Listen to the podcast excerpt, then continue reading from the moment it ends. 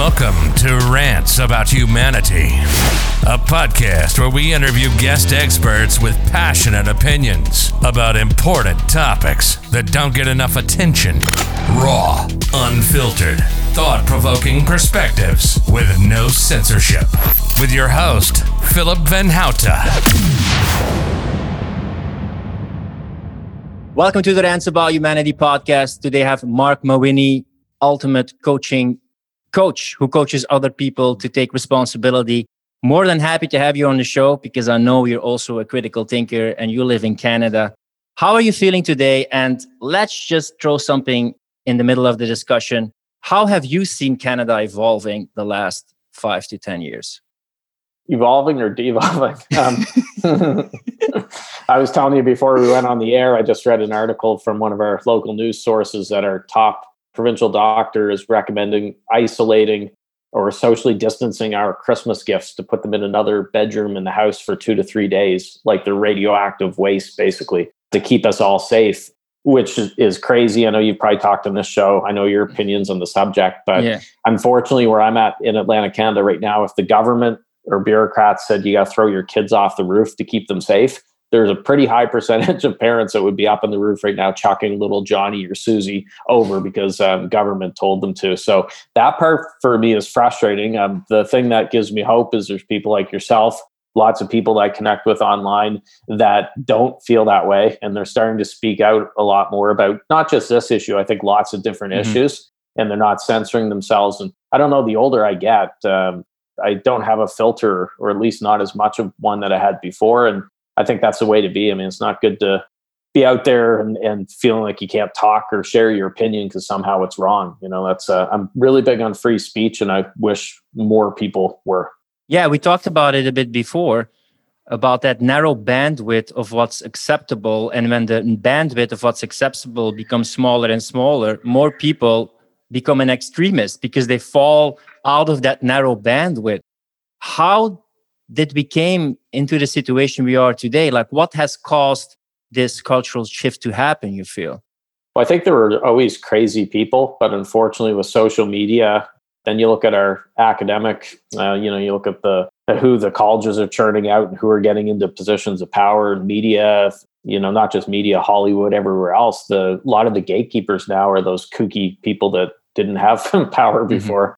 So to show you how crazy things are, I got in trouble. This is a, the weirdest co- controversy to have. A couple of years ago, I posted a motivational quote on Facebook. You know, once in a while, I'll share motivational quotes that resonate with me, and it was from Zig Ziglar, mm-hmm. who was not a controversial guy, although he was religious. So nowadays, he he would be considered, you know, Hitler. But uh, Zig Ziglar has a quote where he says, "Timid salesmen have skinny kids."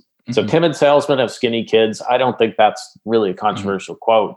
Um, I got attacked by a coach because it says salesmen, and she said that really should be salespeople. I said, "Well, I'm sorry. Zig Ziglar's been dead for years. I can't go dig up his corpse and reanimate mm-hmm. it and get him to adjust his quote." It's the quote you know if you and, and, our prime minister here in canada was there was a big kerfuffle a few years ago because he wanted people to be calling it people hole covers instead of manhole covers because apparently that was sexist. And here's this is the leader of our um, probably the the biggest virtue signaling fool that's out there. If you could you know compare any of the biggest virtue signalers he's at the top so yeah people hold covers that's us in canada Maybe I should change my podcast into rants about you womanity or you peopleity.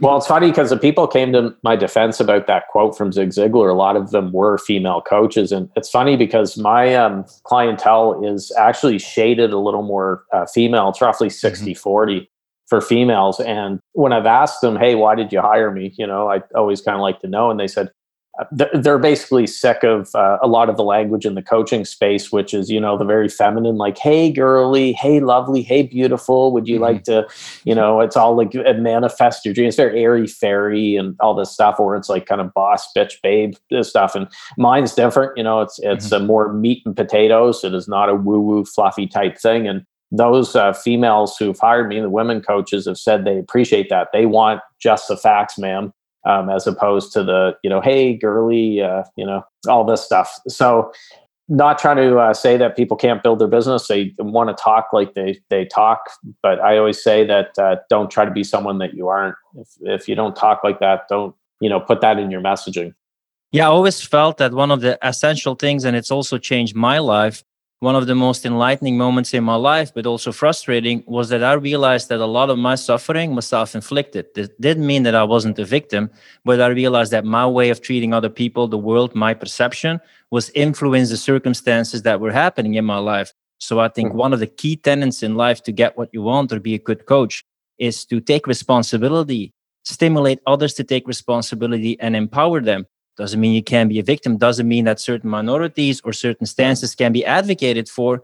But I think it's essential if you want to be a responsible human being that makes an impact that you focus on responsibility. And it seems a lot of the culture narrative has been focused on entitlement and victimhood. Yeah, well, um, and that's it. Whenever I hear words like uh, privilege and you know anything social justice related, I right away, you know, I'm not on board with that. I don't get along with social justice warriors. Like you said, I'm all for if someone wants to advocate for some sort of cause that they believe in, that's fine. But um, I have conservative views, and I don't hide them. Anyone who follows my post can tell that. And I had a coach once say to me, "Oh my God, you're conservative. How can you be a coach and a conservative?" I said, "Well, if you look at what coaching's supposed to be about, is empowering people to take personal responsibility, not to rely on government from cradle to grave and have everything handed to you." My question would be, why aren't more coaches conservative? you know, if I look at that, I think there's a pretty good fit there. So that being said, some of my best clients have been far left tree huggers from California, one in mm-hmm. particular that we get along great. We rib each other and joke around. It's just I everything in my messaging is designed to drive away social justice warrior, far left, uh, you know, socialist types like that have T-shirts of AOC, you know, or stuff like that. We're probably not going to get along well if you're constantly whining about rich people and it's always somebody else's fault. That's we're not going to be a good fit, and I try to repel them as much as I can. Yeah, and sometimes we can fall into the trap of then trying to be anti the anti people or anti social justice warriors. So sometimes we feel we're a victim to them. So one of the battles that I'm fighting is just freedom of expression, taking responsibility, freedom of speech, not only just being busy blaming those other people all the time while they are also blaming other people. Then you're kind of playing playing their game, right? The risk sometimes yeah. is if all you see is the enemy, you become the enemy. Yeah, exactly. Well, I just had a discussion with a coach last night by Facebook Messenger. She's in Australia. We're looking at doing something in the new year, a JV. She's in uh, Dictator Dan's zone, you know, that Dictator Dan. So I, I made the, I said in Australia? Yeah. So when I said, I hope that you're not um, being, you know, governed by that, that uh, kook and she actually likes him. She goes, she's like, no, I'm a really big fan of him. And we actually had a discussion back and forth, but she did it the right way. She's like, no, said I respect your opinion, Mark. When I hmm. explained mm. here, I said I'm the exact opposite of you. I said I'm actually very concerned with the actions of politicians, bureaucrats, and stuff throughout 2020 and going into 2021. Uh, but she wasn't like you're evil and you want to kill. Mm-hmm. Every, all the senior citizens in the world and stuff. It's she's like, I respect your opinion, but I actually like she didn't call him Dictator Dan. She used his real name. I use Dictator Dan, but that that's probably how it should be. You know, um, my issue with social media is I don't want to have a a Facebook or a Twitter that is weighted all conservative opinions because it, then it's becoming it's, socialist media almost like only certain kind of views are tolerated. And what i see yeah. uh, conservatives is trying to conserve right? Trying to uphold certain values. That's what conservatives are. Conservatives is almost like oh conservatives means being a bigot or being a racist. No it's just upholding certain values. And when i see certain opinions being removed just because they're outside of the allowed politically correct spectrum I think that's just very dangerous. I would in no way try to censor AOC or yeah. other people. They have the right to say what they want. I might disagree, but I want to solve it through not sexual, but a conversational intercourse. well, um, it, it, reminds me a lot of. Uh, I just finished reading a book about called The Radio Right, and it's about the um, efforts of JFK back in the 60s uh, and his administration to clamp down on conservative radio shows because they were getting t- millions and millions of eardrums. And uh, it was becoming a real problem for JFK when he was trying to plan his reelection in 1964. If he'd gotten there, he was worried about this. Uh, so the problem that a lot of bureaucrats had at that time is they were having second thoughts because they considered themselves liberal, but the things that they did were definitely not liberal, free thinking type stuff. They were doing a lot of dirty tricks and they were conflicted because, like, oh, this doesn't seem right. This isn't right. Nowadays, the funny thing is, JFK would probably be placed on the far right in the political spectrum if people were looking in there because he was for corporate tax cuts, strong military. Uh, you know, he had some positions now that today's Democratic Party would consider. There's no way he would win the nomination with the way that the Democrats have swung so far left. So it's interesting to see how things have changed over the last, you know, 60 years or so. Yeah, I was anti the war against Iraq with these weapons of mass destruction that were not there. You was you had Bush was a president who was yeah. conservative, so it doesn't mean that I stick to a party line. I like to advocate for minority views, and that kind of shifts. The left used to be more pro free speech. Now it's more the right and conservatives that stands for yeah. free speech. So I'm just looking at what's the dominant narrative here. So if I would see all leftist people being censored right now, and you would have it in the reverse way, I would probably be advocating for those views here, like, hey, hey, let's value free speech. I'm not someone who says like, yes, free speech, mm. but only for that kind of end of the political spectrum. Yeah. No, it'd be pretty boring, you know, if everyone agreed with everyone. So I like seeing different opinions and, you know, I do change my mind from time to time. But it's if someone comes at me with a reasoned argument and they're not screaming and just using the buzzwords of the day. Like if they shot me down because I'm a middle-aged white male just because of that, I think that's wrong. You know, I think that you need to look at the actual ideas, not just judge based on skin color, gender, you know and and unfortunately that's how it's become nowadays uh, with it is you're being disqualified or your opinions being uplifted depending on where you fall with that and um, doesn't feel right. And uh, and for the coaching world sometimes i feel like i'm a conservative actor in hollywood where there's what Jon Voight and maybe Scott Baio and a few that that admit that they're conservative. Now, th- there's a perfect example. If you looked at it, if people speaking publicly, what 99.99% of Hollywood actors and people in studios would say that they're left wing, you know, mm-hmm. or they're certainly not conservative. There's no way that that is possible. So obviously, there's people are hiding. They're afraid to speak out with it, and that's pretty scary. I think. Yeah, and it's scary sometimes to speak out because you risk on being removed or not having the impact that you want because it also becomes like a part of survival as an entrepreneur or as a coach you know? You want to have enough clients you want to have impact you don't want to be removed from social media because there are great opportunities out there but we also live by our values and what we stand for. And when some essential things are taken away it's kind of tug of war between being able to build your business and become state independent by becoming an entrepreneur and still standing for your values and giving some meaning and fulfillment to your life. Yeah that's why i'm really big on building couple different uh, pillars, I would say, for your business or to have different baskets that you put your eggs in, so to speak. So I'm really big on email marketing. I do email daily emails to my list. I've been doing those since 2016. I just passed 1700 straight days when I checked and I've never missed a day. So I'm a big fan of daily emails because yes, I've got, you know, good sized Facebook group. There's 20,000 in there and I, you know, I've got the podcast and other things, but I never want to be just dependent on one thing. Dan Kennedy said that one is the uh, most dangerous number for entrepreneurs. So I would recommend that uh, anyone watching this or listening, if you don't have an email list, certainly build it if you're in business because then you own that. Now, that being said, there's certain things being done where, is it MailChimp, I think, or some of them are now starting to censor the, the emails going out there. So I think there's going to be pressure just like being put on payment processors like PayPal everywhere. If you have any opinion to the right of Bernie Sanders, you're vulnerable to being censored and cancel culture. But definitely build an email list. I think that's a good idea. And one thing that's also, and probably a lot of coaches, consultants, entrepreneurs will be listening listening to this or, or free thinkers. One of the things that really frustrate me it takes a lot of effort to become an entrepreneur. You have to really believe it has to go through failures, ups and downs, the whole process, investing, believing in yourself. And it's almost like there's a war on entrepreneurs who are like, oh, they have it easy, etc.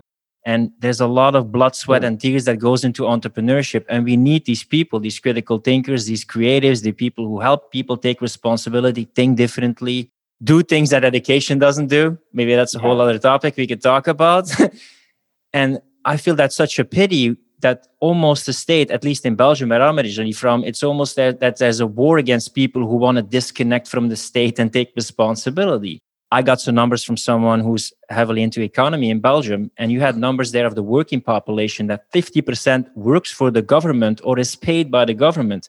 When you take into account the non active working population, it's 70%. So yeah, 70% crazy. is dependent on the government or NGOs or any kind of organization and stimulus money. So, of course, they don't have so much critique of the state system and yeah. the nanny state. Well, the frustrating thing in 2020, which I'm seeing in Canada, and I know it's all over the world, is you've got politicians who, for the most part, have never run a lemonade stand, let alone any other business, that are calling the shots and basically dictating to entrepreneurs, you have to close down. Uh, but yet you're seeing it targeting more the, the mom and pop type businesses, small businesses.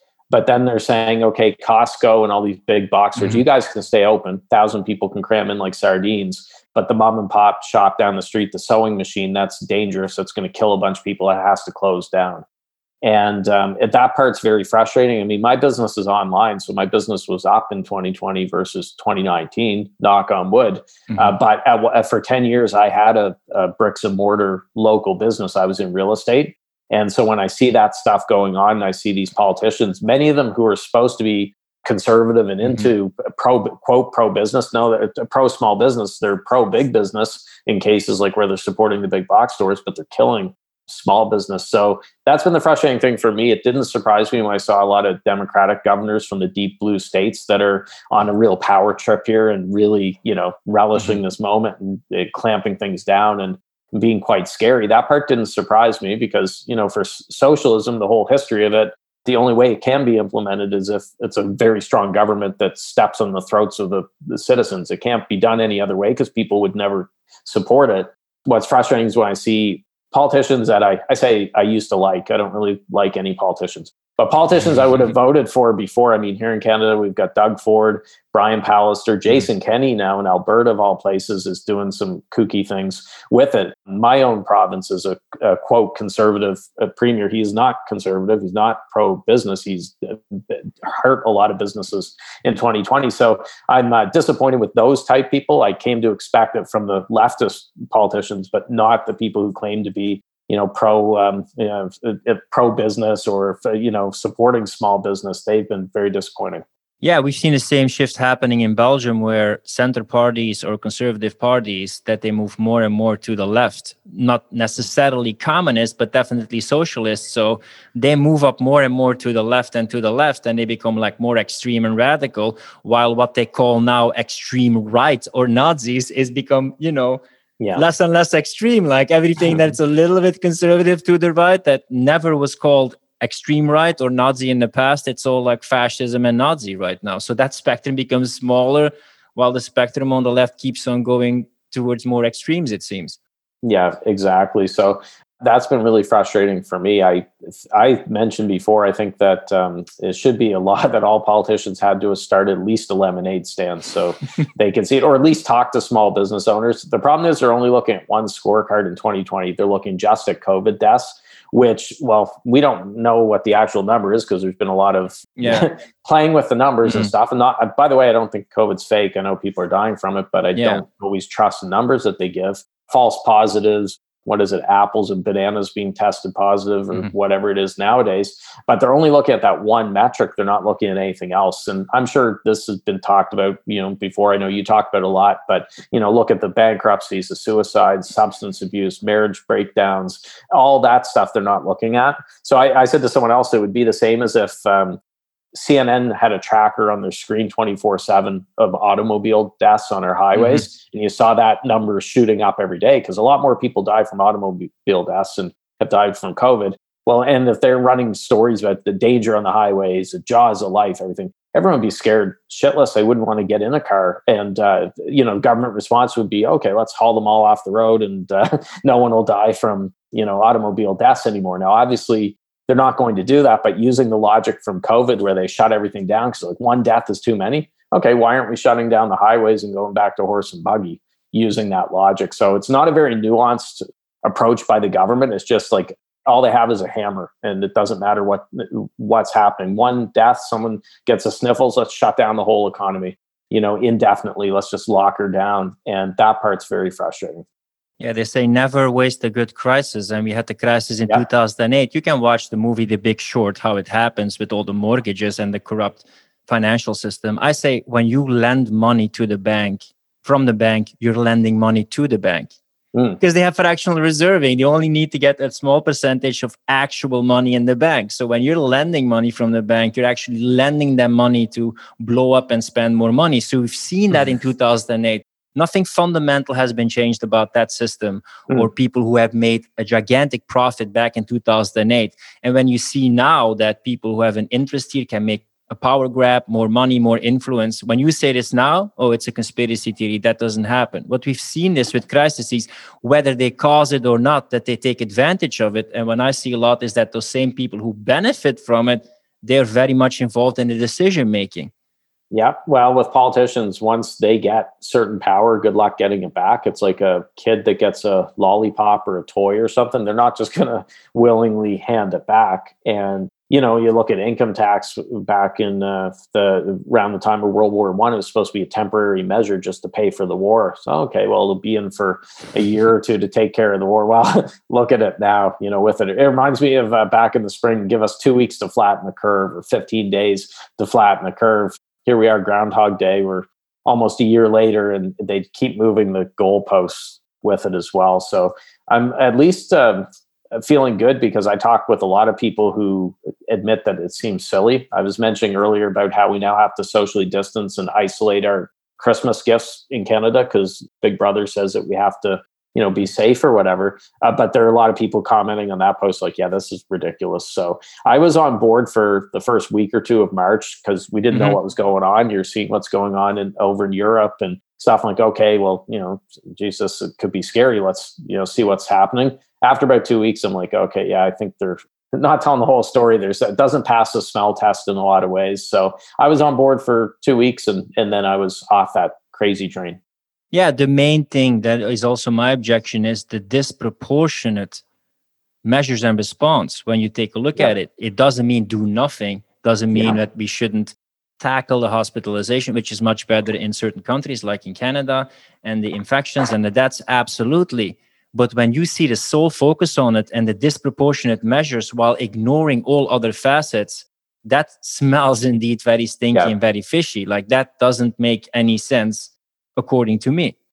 Well, if you look at the uh, number of deaths and the percentages, it's a vast, vast majority were elderly people who were in long care, mm-hmm. care long-term care homes. So it was something like 90 some percent. And not saying young people haven't died, but let's face it, this has been, you know, really dangerous for the older uh, mm-hmm. people, but not I say young people like us. I'm 42. I like to think of myself as young, but a lot of people say I'm an old uh, folk uh, now too. So the way we should have um, done things to protect them or people who had their immune systems compromised and stuff like that, but not shut down the whole economy for something that's very low risk, something with what 99.7% survival rate.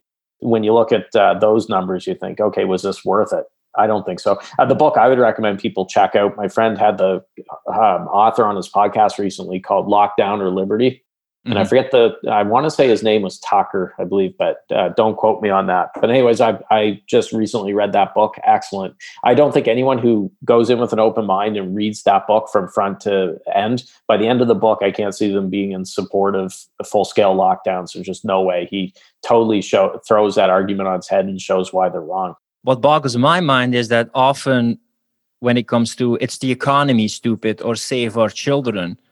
But at the same time here i see a lot of businesses going bankrupt. They print magic money which you have to repair at a certain time you know? Yeah. And then the children their future like it almost make me cry that a young child a grandma wanted to hug her grandchild and the grandchild always said like no mommy we can't uh, grandma we can't do that. Like that kind of societal model yeah. is being created. And that boggles my mind because normally when you hit people in their finances economy with the children it's like no no no no no this is going too far. And here it seems to just all be ignored. That's really something that still surprises and shocks me.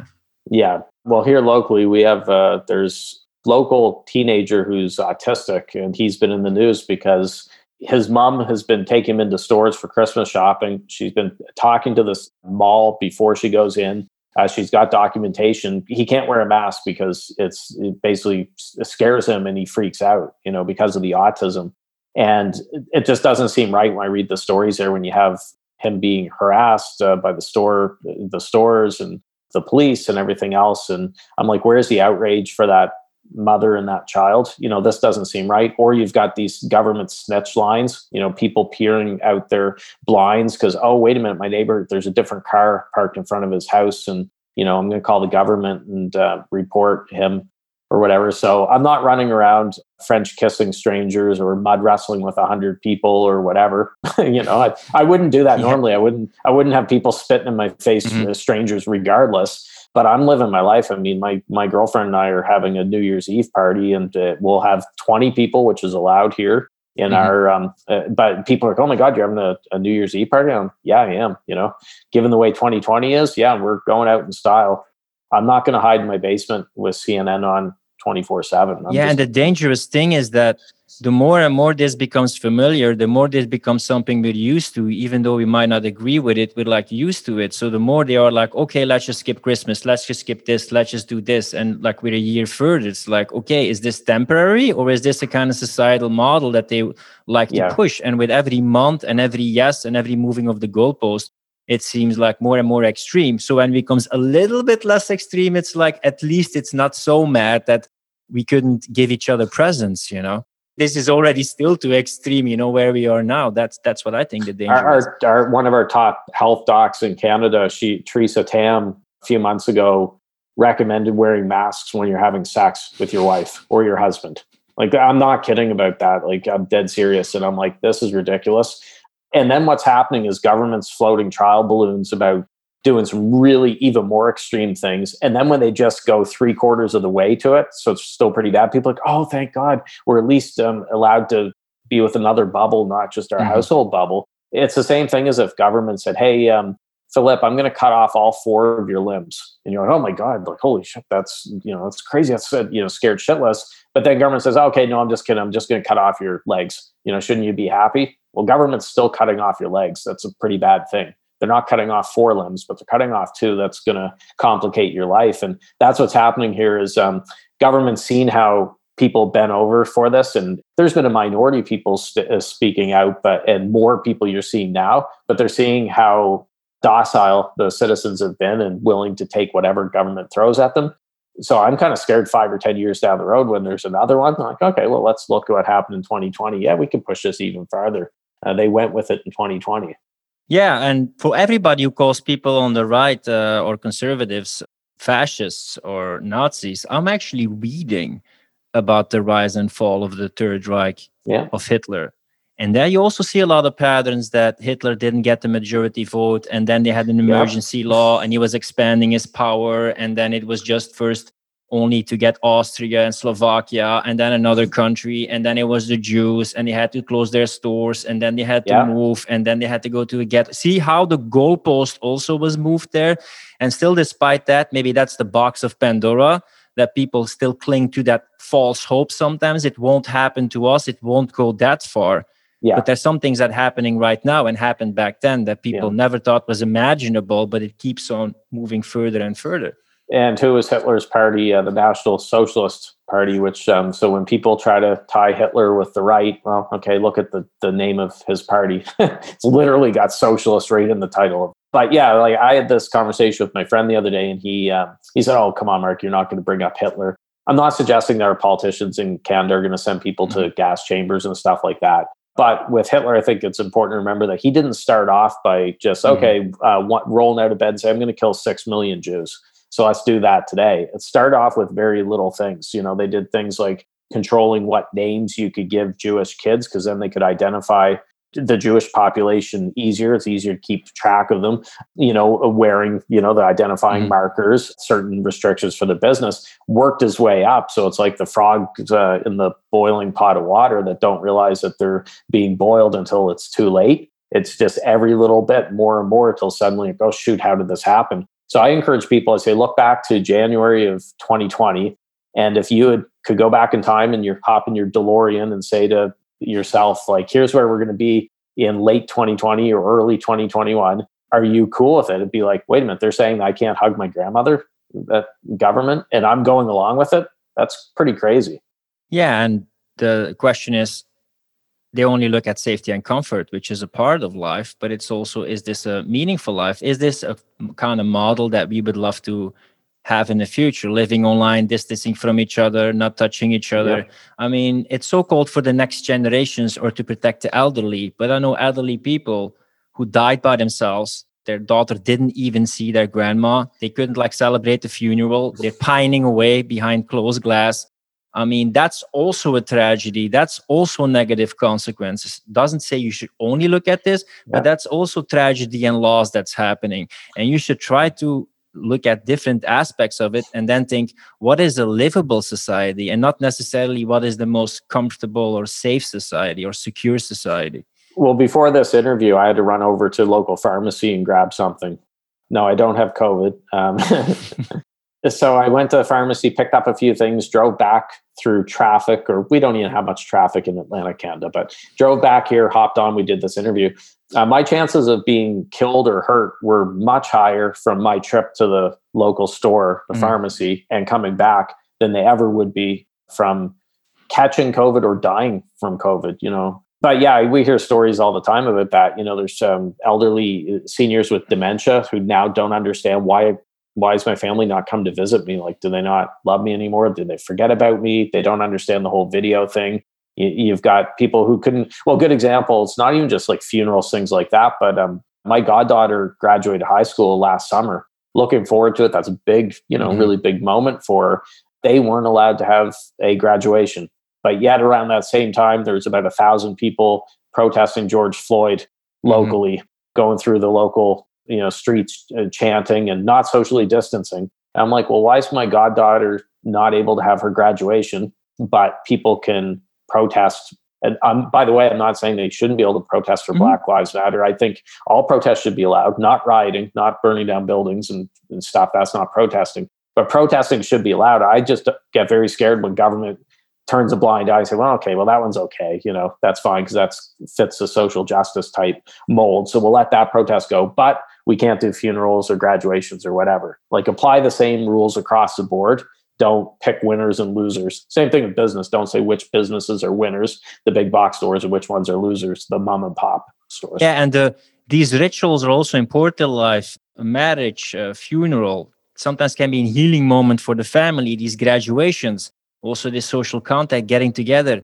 It almost seems like there's a war on fun and there's a war on just getting together. We become more and more disconnected. And we know from research that disconnection, loneliness, stress also is an epidemic, also creates a lot of stress, also tackles the immune system. So we shouldn't only look at the virus, we should also look at things what is affecting the immune system that they're much prone to becoming yeah. infected or dying. And that aspect of the equation I don't see being tackled at all with all the loneliness, depression, anxiety, suicide, spousal abuse, relationship breaks breakups that is all also the hidden trauma and the hidden negative consequences. Well look what's happened with the world's poor have been set back mm-hmm. set way back from this. They were on the rise and, and before this happened this pandemic and the response from the government's totally destroyed that. Women's place in the workforce everything has put a halt to their gains as well so it's hurt women a lot women also get punished because they're usually taking on more of the childcare responsibilities. So if there's a husband and a wife, one of them has to stay home with the kids, the other one's going to go out and work. It's in most cases the husband's going to be the one going out to work because mm-hmm. his job may pay more, or you know, and and the the woman's staying home with the kids. Suddenly she's got four or five kids running around, and she's trying to you know manage all that stuff. So that part's not being mentioned. It, but so you could say government response has been terribly sexist. They hate women you know, with a response. Let's go protest in the streets. what do you think, as a human being or a coach right now in these hectic times with so much uncertainty, is the right focus to have to still empower yourself? Well, turn off the TV. I mean, it's good to be informed, but I don't consider CNN to be informed. You know, read different sources. Don't just buy what the government's shoving down your throat. Uh, one thing that I've done this year, my, as I said, my business has gone up, and one of the reasons why is I just put my head down and worked. So there's certain things I've done now since 2014 when I started my coaching business, a day in and day out. Like uh, my podcast, you know, I'm up to almost 700 episodes now. That continued on. Like, oh, gotta do my podcast. Uh, daily emails. Okay, time to work on my daily emails and my other stuff. So it really didn't change my life in a lot of ways. I missed going to the bookstore, going to a movie, going to dinner when we were mm-hmm. locked down 100%. But I just put my head down. I didn't um, buy into all the fear and, and everything, the hoopla going on. And I see these coaches that spend all day arguing on Facebook and shaming people that aren't wearing masks and stuff. I'm like, man, if you spent one half or a third of the time you spend on Facebook arguing on your business, you would be light years ahead. But you just want to go on there and try to just fight these battles that you're not going to win anyways. You're one person. Focus on yourself, you know, with your business, you'll be better positioned that way. Yeah, what you said also one is a dangerous number. I think it's important to build your own ecosystem of growth. And with all the censorship happening on social media platforms, I think some people are really fed up and frustrated with social media and the direction that it's heading. And it's time to build your own platforms and your own list, even your own blog, and get people in your own ecosystem and build your own community. I mm. think that's a way to disconnect from the power grab or the state or them locking your business completely down i think how do you look at this yeah no definitely uh, so even if social media was unbiased and they didn't have a political agenda i think it's still dangerous just for the time suck uh, that it could be so an example that i give a few years back i went to make myself a pizza I threw it in the oven, set the timer for 18 minutes, 20 minutes, or whatever. I said, Oh, I'll go out on the couch, open up the laptop, and just pop onto Facebook, check messages. And then what felt like two or three minutes later, a couple minutes later, I hear a ding, the oven's done. Uh, and I'm like, geez, what? No, it hasn't been 20 minutes. It's been, you know, only five minutes. Well, sure enough, it'd been 20 minutes. I felt like it was missing time. Like they talk about alien abductions when people are one moment a guy's fishing in the middle of the lake. Then the next minute he wakes up naked by some convenience store in the middle of mm-hmm. nowhere mm-hmm. and he doesn't know where the last eight hours went. That's what it felt like. So that just shows right there it's a rabbit hole you hop on, and it's never going to be just two minutes popping onto Facebook. You're going to get distracted, and their whole job they built that platform to keep you on there as long as possible. You know they've given you dopamine hits, and it, it's designed to keep you trapped on Facebook. So one thing I've done this year is um, I've gotten really good at restricting my Facebook, only going on at certain times. And some people might say it's still a lot. I go on usually 9 a.m. my time, noon, 3 p.m., 6 p.m., and then a final check in at 9 p.m. But I'm not going on for like an hour each time. I'm going in then getting the heck out. So I do something I call drive-by postings, just like a drive-by shooting. I I get in, I post what I have to post, and I speed away uh, before I could get sucked in further. We're both coaches. You also coach people. Why is there oftentimes a lot of resistance for people to get a coach? Well, I mean, uh, coaching's still relatively new. I know it's been around for a while, but uh, a lot of people, when I say that I'm a coach, are like people in my real life, not online. They're like, "Oh, really? For sports or something?" Like, no, that's not it. So they they don't get the coaching, or they look at it as a cost rather than an investment. It's like, oh wow, I have to pay how much? No, I'll try to figure it out myself, and then they just Google or try mm-hmm. to do YouTube or try to find things. So a lot of it's belief. I think that they maybe they've been burnt before. There's a lot of bad coaches out there, people who are just you know bullshit artists who are selling the sizzle and not the steak, mm-hmm. and they've been burnt. So like, well, I don't want to lose that money again, and and then they don't take the jump uh, to do it. But unfortunately, a lot of the coaches who have trouble getting their business going have never hired a coach before. So if you didn't feel confident enough to hire a coach and get that benefit, then that could be a reason why your coaching business is struggling yeah, it's very difficult to advocate for something when you haven't seen the benefits in your own life. That's why when you have sales conversations, I see sales as helping people make better decisions for themselves. I'm also ethical sales. When you really see the benefits of something, you speak from conviction and from confidence, and it resonates. They see, like, yeah, he or she backs up his or her message. Yeah. But when people want to sell a high ticket or want to sell a service, but they themselves think like nah i don't need a coach and then they want to get clients there's a little bit of a disconnect between the service that you're offering and the objections you, you have yourself yeah well it's one of the reasons i think i've done well is i was helped by coaches so i spent 10 years in real estate built up a real estate business got to 100 employees agents and employees couple offices and everything collapsed a few years before it collapsed a coach this was probably 2006ish came into my office and I didn't even know what coaching was. And he wanted basically wanted me to hire him.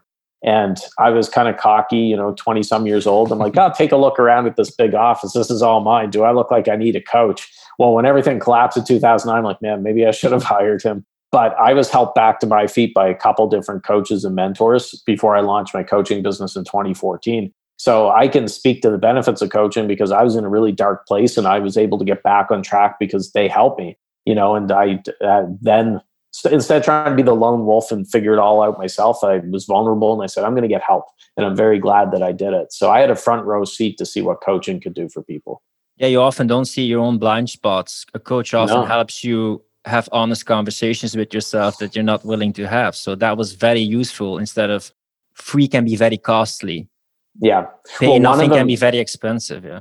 Uh, one of them got me past uh, one of my, the big uh, things that this business closure did uh, for me back then. It's been a little over 10 years now. Killed my confidence because I tied so much of my identity into that mm-hmm. real estate business. I was working 100 hours a week, you know, having fun, but that was my whole identity. It's kind of like Spider Man 2 and Tobey Maguire. You know, Peter Parker loses his powers. He throws his suit in the garbage can and stuff. That's what I felt like. I'm like, well, who the heck am I when it happened? Um, one of the coaches that I was working with uh, in the dark years after that, he helped me realize that, hey, that business closure, that wasn't me. The business wasn't me. The business closure wasn't me. That was an event. And he said, stop looking at it like a scarlet letter. I was basically going out there like, oh, I failed. Everyone knows I failed and I'm a loser and I can never be successful again. And he showed me he had actually failed several times with his businesses. And he showed me that, hey, here, he mentioned some local entrepreneurs. He's like, do you know so and so that owns this car dealership? Do you know so and so who owns these restaurants? Like, yeah, they're they're big names. Like, yeah, that he went bankrupt, you know, back mm-hmm. in the 80s. Mm-hmm. He went bankrupt in the 90s, you know, or whatever. And and that coach helped me realize that, hey, I'm not my business closure and life goes on. And basically, he uh, gave me the kick in the butt that I needed at that time. Yeah, you also give a lot of realistic advice, which I like. I'm, I don't, I, I don't like the shiny marketeers and the wall entrepreneurs. Yeah, who, you know, sell sell the dream, and then it ends up being a nightmare. I often give the harsh truth that oftentimes in entrepreneurship, it takes two to three years to figure things out because yeah. you want to get clarity on yourself, your offer, your clients, and I know a lot of these young people or people who start, they are sold a dream and they want to grow so fast and they have so much stuff to figure out. And they that's at least my thing. I think this whole burn the boat thing and I had two dollars in the bank account and I had mm-hmm. to survive, that creates a lot of stress. Yeah, a lot of stuff on your back besides the fact of figuring things out. So I'm like, don't burn the boats, like buy a boat, have a toolkit, figure mm-hmm. things out, and give yourself a little bit of a parachute and a little bit of a safety net so you can still thrive and give yourself some months even if things are not going well you still have money time focus energy in the back instead of having that constant pressure how do you look at it yeah. So you make a good point. A lot of people think that if you're working a nine to five job you want to start an online business say coaching that you have to march into your boss's office today and basically t- say i'm done you know see you later. So you have to be like jerry maguire or tom cruise was mm-hmm. in that movie when he stormed out of the office uh, he said who's with me? When he rolls up his sleeve and he takes a goldfish because he's like i bought this fish or whatever. Mm-hmm. and only renee zellweger went with him. Uh, but you don't have to do that because uh, you're exactly right. It puts a lot of pressure on you that suddenly tomorrow you have to get a client or in the next week or you're screwed. You won't be able to pay your bills when I started my coaching business, I had a sales position with a local telecommunications company. And I kept that while I was building my coaching business. And I kept it for probably 11 months, I think it was roughly, or somewhere in that range, waiting until my coaching replaced that income, basically. And then I said, I'm going to jump. And when it did, I, I jumped. And I'm very glad that I did that because I still had the bills paid and gave me that confidence and took some pressure off. That being said, I, I knew I wasn't going to take 10 years of mm-hmm. keeping a job and building it, but it's never a bad idea to have a bit of a runway as you get started. Yeah, it's good to have a safety net, but it's also start before you're ready because when you think you're ready, you could have probably started a lot sooner. Same thing yeah. when you want to, should I kiss this girl? Probably you could have kissed it a bit before when the signals were there. So I love the fact that you also have so many podcast and that you send out so many emails. It's a bit like what reminds me of Seth Godin, who says, I write a blog post each day. And they, yeah. they ask him, was that a hard decision to make? And he said, no, I only had to make that decision once. So when I work with my clients, I use the CSI method, which is clarify, simplify, implement. And then you try to reiterate those three steps. And often in the beginning, it's a matter of implementing, picking the yeah. direction and getting feedback, stepping into the unknown and then things will get clear and you can simplify but you're in it for a journey not to just immediately get the peak of the mountain or the Yeah. end result. Yeah, well, there's so many people online that want that magic bullet. You know, they're get rich quick. They want to make a million bucks and be working from a hot tub or a yacht. And one of the reasons I've been able to make it in this business is I've been consistent, which isn't always the sexiest superpower out there. Some people are like, you know, they're expecting a different secret. And I'm like, well, yeah, no, I've done 700 podcast episodes. When I started my daily emails, I was ready to quit email because I was getting no response from the way I did it before, which was the old way. I, I would email like the usual way, uh, email once a week or once every two weeks or twice a week. And they're boring emails. I had the filter on, trying not to offend people. And I was challenged by a guest on my podcast who did daily emails. Said, Mark, why don't you try for 30 days? You know, and I was like, well, I have nothing to lose. I'm going to kill my AWeber account anyway. So, Mhm. okay, I'll give it a try. I just started it. Did now I didn't make a million bucks in 30 days, but I noticed I started to get more replies from people who subscribed to my emails. And then I started to get some money. Again, not a million bucks, but I started to make some money and then it rolled from there. So I, unfortunately online, so many people have that bright, shiny object thing. They try something for like a week or a couple weeks. They don't get a client, and then they're off doing the next thing. And they're not sticking with things long enough to actually get that seed to sprout up from the ground. And that's unfortunate. Yeah. When something is not working, you shouldn't keep doing it, but you should be doing something consistently to get feedback to see if it's working or not. And especially now in an overcrowded coaching and social media space, it takes Yeah. more time to build momentum up, to get attention and build your audience up. Well, part of the problem in 2020, where we ta- this ties into what we're talking Mhm. about with COVID and everything. There's been so much noise online. COVID, the race riots, uh, the election. You know, the U.S. presidential election, and that's tough to cut through that noise. I'm consistent, and I noticed times when I was having trouble getting heard, and just you know, you put up a post that's gold, you think it's great, you're going to get ton of likes, and you get like two or three it's probably you and my twin brother and someone else would like it or whatever. Chris Miles is someone who likes a lot of my posts. But you know, you can't worry about that. You just go out and do your thing. But I have noticed in 2020 people have been so run around like chickens with their heads cut off because of the COVID scares and stuff that they're it's hard for them to think about improving themselves because they're afraid that they're going to die from touching a doorknob today or touching a Christmas gift. And they're becoming a knob in the process. Yeah. in, the, in the process. There, see, I, I set you up, and there, if you go, slam dunk. I'll slam the door. yeah, consistency is important to build it up and to get feedback. On the other hand, what I realized in my entrepreneurial journey is that there's almost never a thing that is just a business problem. It's often also an emotional, psychological, or mindset problem. So the consistency is important in terms of action. You can have some tactics, but the mindset thing is also very crucial about the whole entrepreneurial journey how you treat yourself, how you deal with things. And sometimes when I was hustling, when I was working in the beginning period, that was good to build it up. But sometimes counterintuitively, when I step back on the gas pedal and I allowed more to receive and calmed down, I was more creative and I often got better responses. I'm the exact same way. Sometimes I'm pushing too hard. It reminds me of my favorite baseball team, the Toronto Blue Jays. Back in 2015, they made the Major League playoffs for the first time in 23 years. And it was a really big deal for us Canadians because it's the only Canadian team now that the Montreal Expos aren't around.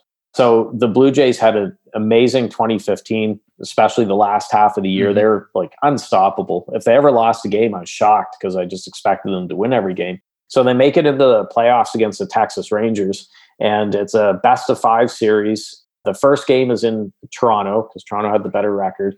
And I'm watching them on TV, and uh, as I'm watching the national anthems being sung at the beginning, the players standing out on the baselines and stuff, I don't know what it was. I said to my brother, I'm like, they seem really tight. Like you, they just look nervous because this was a big deal for Canada. Mhm. First playoff game in 23 years, a lot of pressure on their shoulders.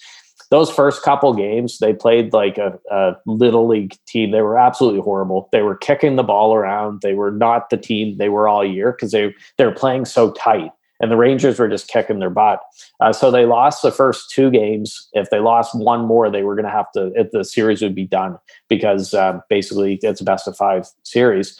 So what had happened though is um, game three they they were playing a lot looser because everyone expected them to lose. They're like, Mhm. well, they're down two nothing. There's no, no way they're going to win three straight games against the Rangers.